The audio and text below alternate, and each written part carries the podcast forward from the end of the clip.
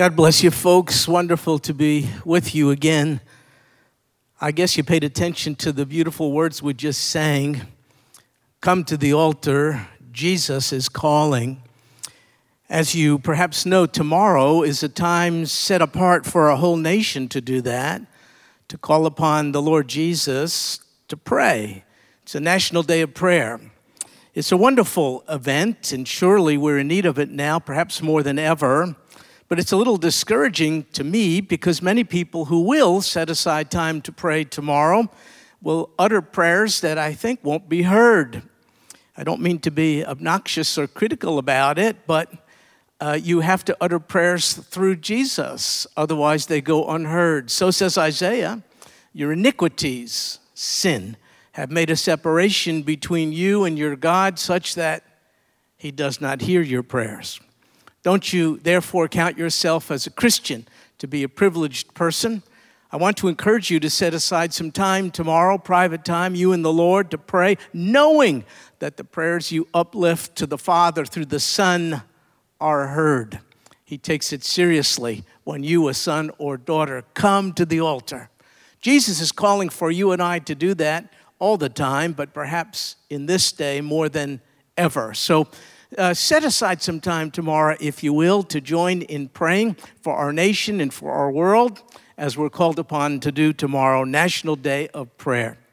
To give you a little help, uh, I've memorized 1 Peter 3:15. I want to make this the basis of my prayer time tomorrow. It says, "But sanctify Christ as Lord in your hearts."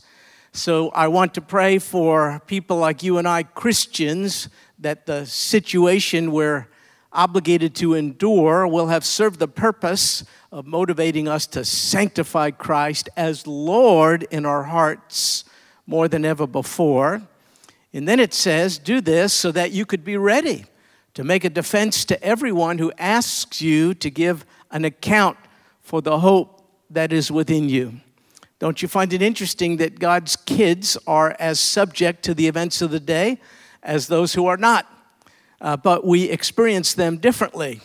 Uh, Jesus has made a difference. We don't go through times like this without hope. In fact, we're quite hopeful that the Lord Jesus, who is sovereign and good, can use even these somewhat bad times for good.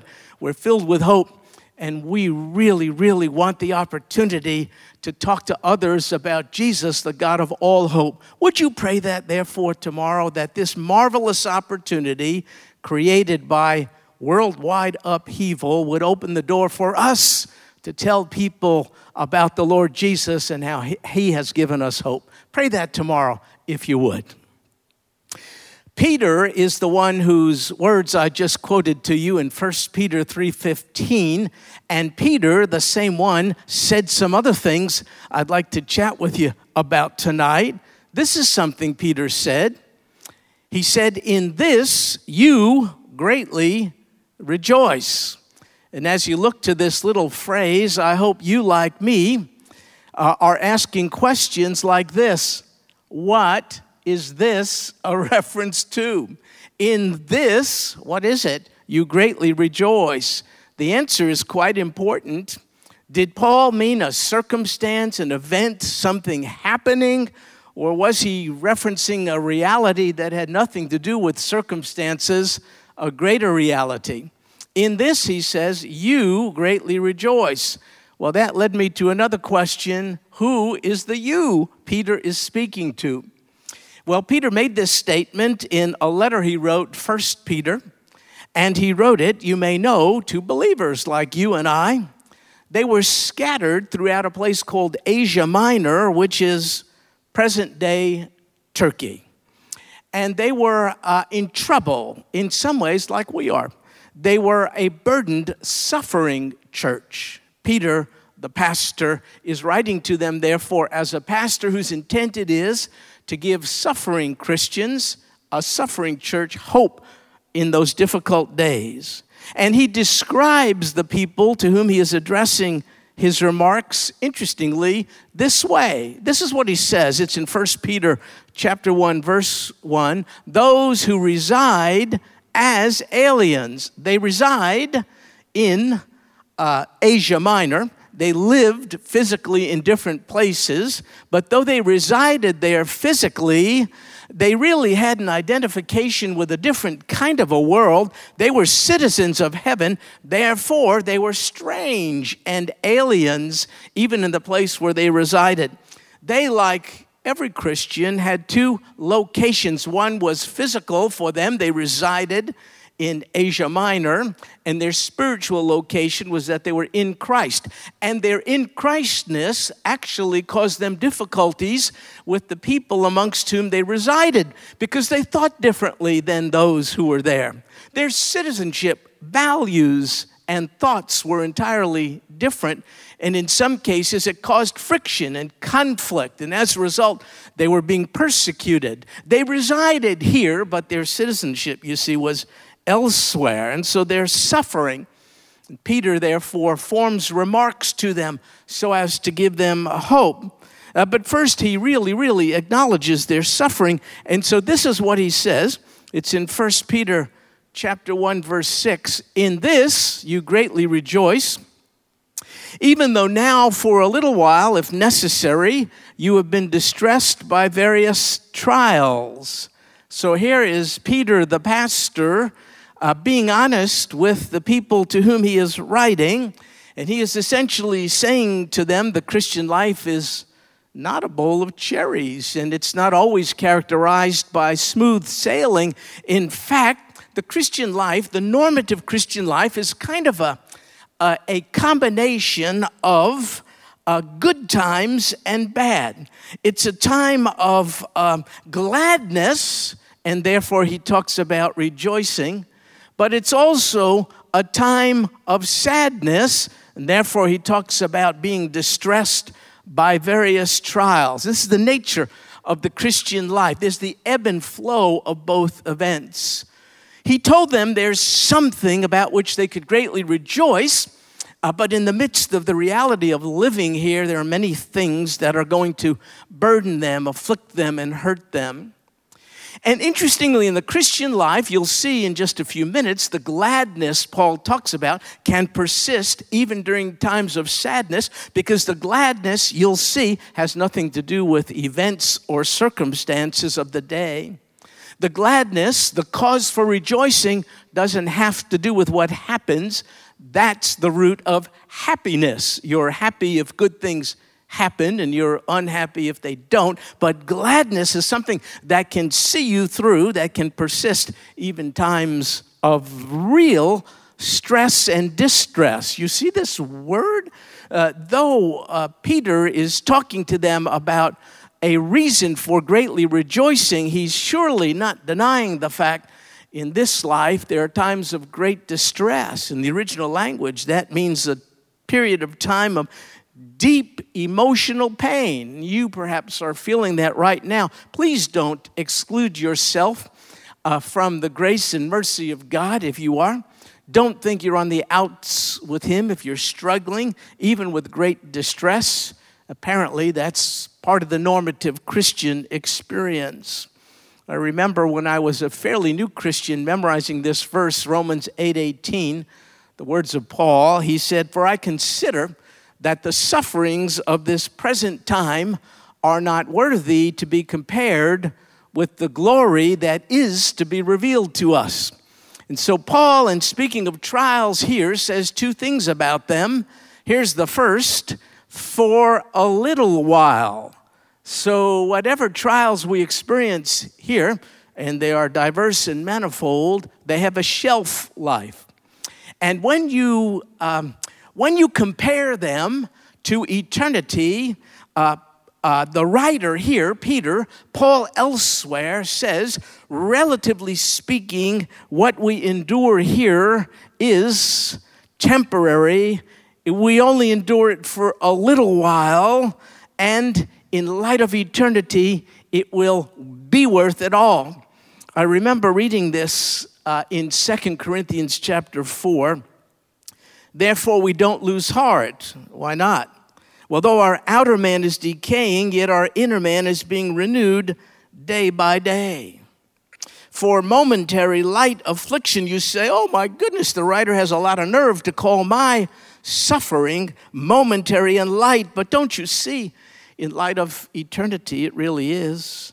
Momentary light affliction, it's not for naught, is producing for us an eternal weight of glory far beyond all comparison, while we look not at the things which are seen, news, reports, and all the rest, but at the things which are not seen, for the things which are seen are temporal. Whatever you can see and that affects you now, by definition, is passing. But the things which are not seen, don't you see, they're eternal. So, Paul, uh, excuse me, Peter, the realist, is sharing with a suffering church. Of course, there are trials, but notice they have two characteristics. One, they last for a little while. And then here's the second characteristic of the trials even Christians experience they only come if necessary. Now, look at that. If necessary, by whose judgment? Well, by our fathers. A God never afflicts his people needlessly. You can know if you're going through something weighty, something quite disturbing, if it's depressing you in various ways, you could know by definition that is not a needless affliction, but that your Father intends to use it for a good pers- purpose, if necessary. And if you're honest, adversity and trials, sadly, are more necessary than we think. How do you do when things are going smoothly with you? How do you and the Lord do? I wonder if you're like me when, in times of adversity, I find myself clinging to God for blessing, then I realize, oh my goodness, the adversity is necessary, isn't it, Lord? So that I turn my eyes upon Jesus. I look full in his wonderful face. Have you heard of Martin Luther, a great theologian? He made this profound statement. He said, Affliction is the best book in my library. Even King David, way back in Psalm 119, said things like this He said, Before I was afflicted, I went astray, but now I keep your word. In another place, he actually said, It is good for me that I was afflicted, that I might learn your statutes, that I might value God's words of hope and comfort and guidance and guidance. And so you see, Peter is comforting a suffering church by telling them, even in the midst of this all, notice these trials are not eternal.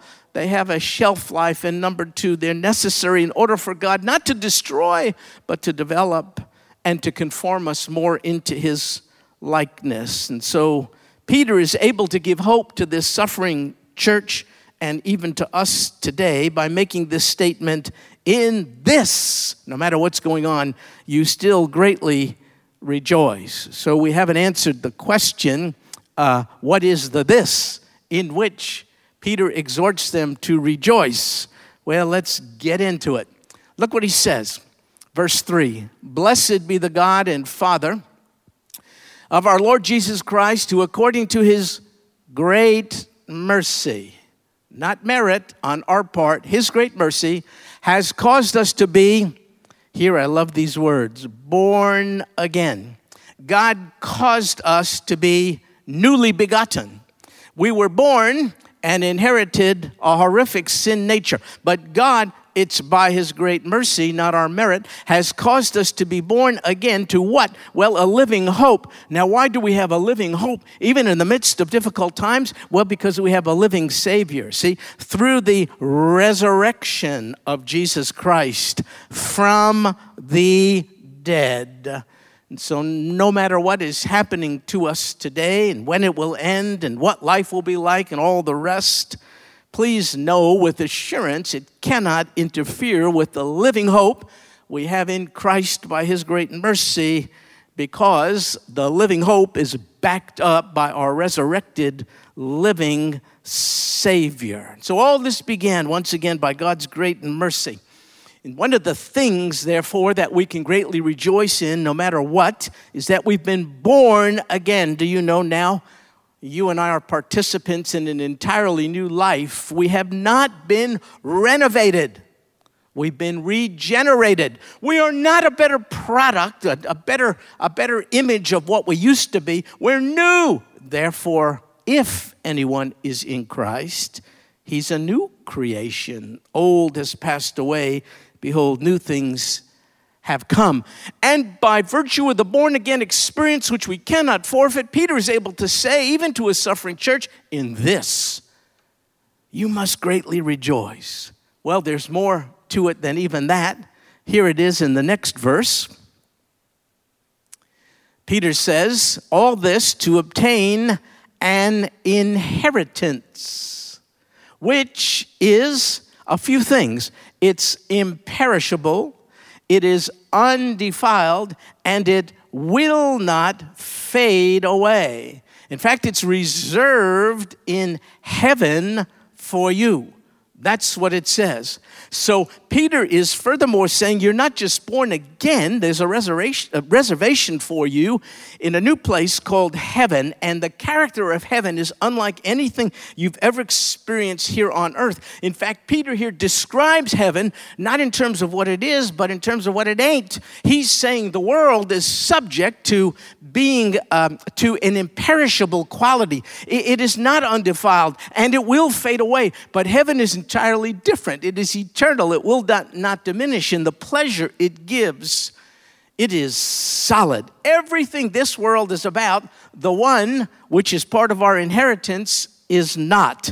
And Paul is saying, don't you see, in this you can greatly rejoice. Now, I love this word, reserved in heaven. So, even at the risk of uh, uh, seeking to impress you with my knowledge of Greek, uh, I still want you to get in on this that verb tense is something called the perfect tense.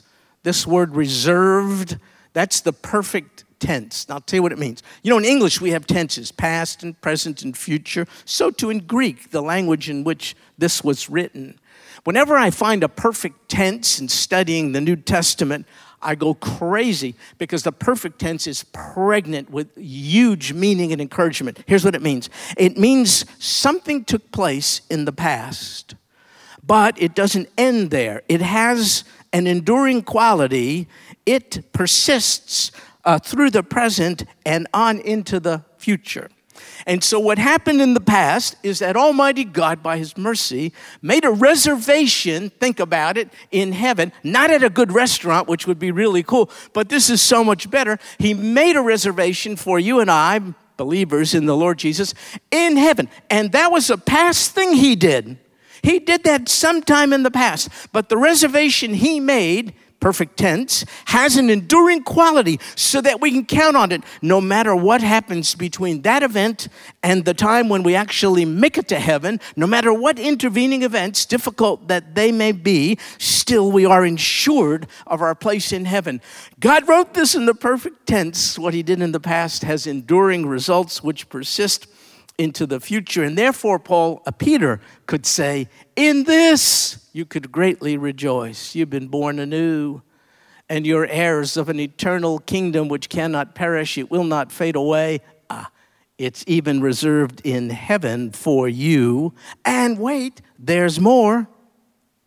Look at this who are protected so, first we read about our inheritance being reserved, and now we read about us, the ones who will inherit it, being preserved. We are protected. How? By the power of God. In verse 3, we read about the mercy of God. Here is the power of God. Our Father has wonderful perfections, He's perfectly merciful, and He's the Almighty, and He uses all those to bear on good things with regard to his kids like you and I. We're protected by the power of God through faith. Faith, confidence in him opens the door for a salvation ready to be revealed in the last time. Folks, uh, Satan, I think, would love to rob us uh, of our uh, confidence in God and certainly of our inheritance. Not to worry. We're being protected by the power of God, He who is far greater even than the evil one, for a salvation, not that has to be accomplished. Oh no, it's already been accomplished. Remember when Jesus said, in dying, it is finished? Our salvation is already a done deal. It only waits to be revealed fully. We wait not for the accomplishment of our salvation, but for the consummation of it. And, folks, it could be at any time Jesus could return if he so chooses at any particular time. All we're doing is waiting for the revealing or the unveiling of our salvation. It's only being delayed, I think, now, not because God is slack with regard to the fulfillment of his promises, but he wants, even through ones such as us, to be made known to those who don't yet know him. You see, we're his representatives here on earth. And by mercy, he not only has saved us, but he's kept us here so that through us he could save others. And in all these things, therefore, no matter what's happening, Peter says we can greatly rejoice. There was a man named Fyodor Dostoevsky. Perhaps in school you've read some of his great literature. Wonderful Russian novelist. Well, the czar at the time didn't think he was so hot. He had him arrested and he was going to be shot. While languishing in jail, Dostoevsky heard about a cruel game this horrifically evil czar would play with those who were held captive. Oftentimes, he would call for the time of their execution. They would stand before outdoors, before the firing squad, you see. They would be blindfolded, and then the order would be given uh, for them to be shot and those with the guns would deliberately miss, they would shoot up, and then the czar would laugh at the agony which was experienced by these who thought for sure they would die. Well, Dostoevsky didn't only hear about this, there came a day when he actually sadly experienced it. And he wrote about it. He said, I knew this was my last morning, my last breakfast, my last meaningful conversation with anybody, the last time I would see the sunlight and feel its warmth on my skin, there he was before the executioners, blindfolded. The order was given to shoot, and they did this cruel thing again. They de- deliberately raised their rifles high so as not to kill Dostoevsky. And when he finished, he said, That was a transforming event in his life. He was never the same. From that day forward, he lived differently. He lived, said he, with great thanksgiving and great gratitude. He knew he was ready for death. He stared it right in the face, and for some reason, it was kept from him, and he lived differently. What about you and me? Do you know this verse? For the wages of sin is death. We faced, if you will, the firing squad, and we deserved to receive it and to perish. We have offended an intensely holy God. We like sin, we take it for granted. God does not. You see, He's very, very holy. He's been offended by us as sinners. And Uh, the justifiable sentence upon us would be to die. But Jesus came and Jesus died for us. Oh, I hope that never becomes commonplace for you. Jesus took our place, a substitute on the cross for sin, not his, he had none. For ours, we had plenty. And he did say, paid in full, it is finished. We faced death, if you will. We looked it right in the eye and the executioner, the judge of all who had the right to take our lives, essentially granted us an acquittal. He said, Case dismissed. And, folks, I hope, therefore, that uh, dismissal of the death sentence has the same kind of effect on us as it did on Dostoevsky. I hope we live life now with more gratitude and thanksgiving, with more rejoicing than ever before, no matter what's happening around us. No, no, in this, my fellow Christians, uh, as Peter says, we are to greatly rejoice. We've been born anew. We're privy to a new life. It's entirely different. We've been regenerated. Secondly, we have an inheritance in heaven. I don't know what uh, the immediate future holds for us, and it appears uh, that the experts don't either. But I know ultimately our future is pretty bright by God's great mercy. We have a place reserved for us in heaven. It's an imperishable place where joy will not ever fade away.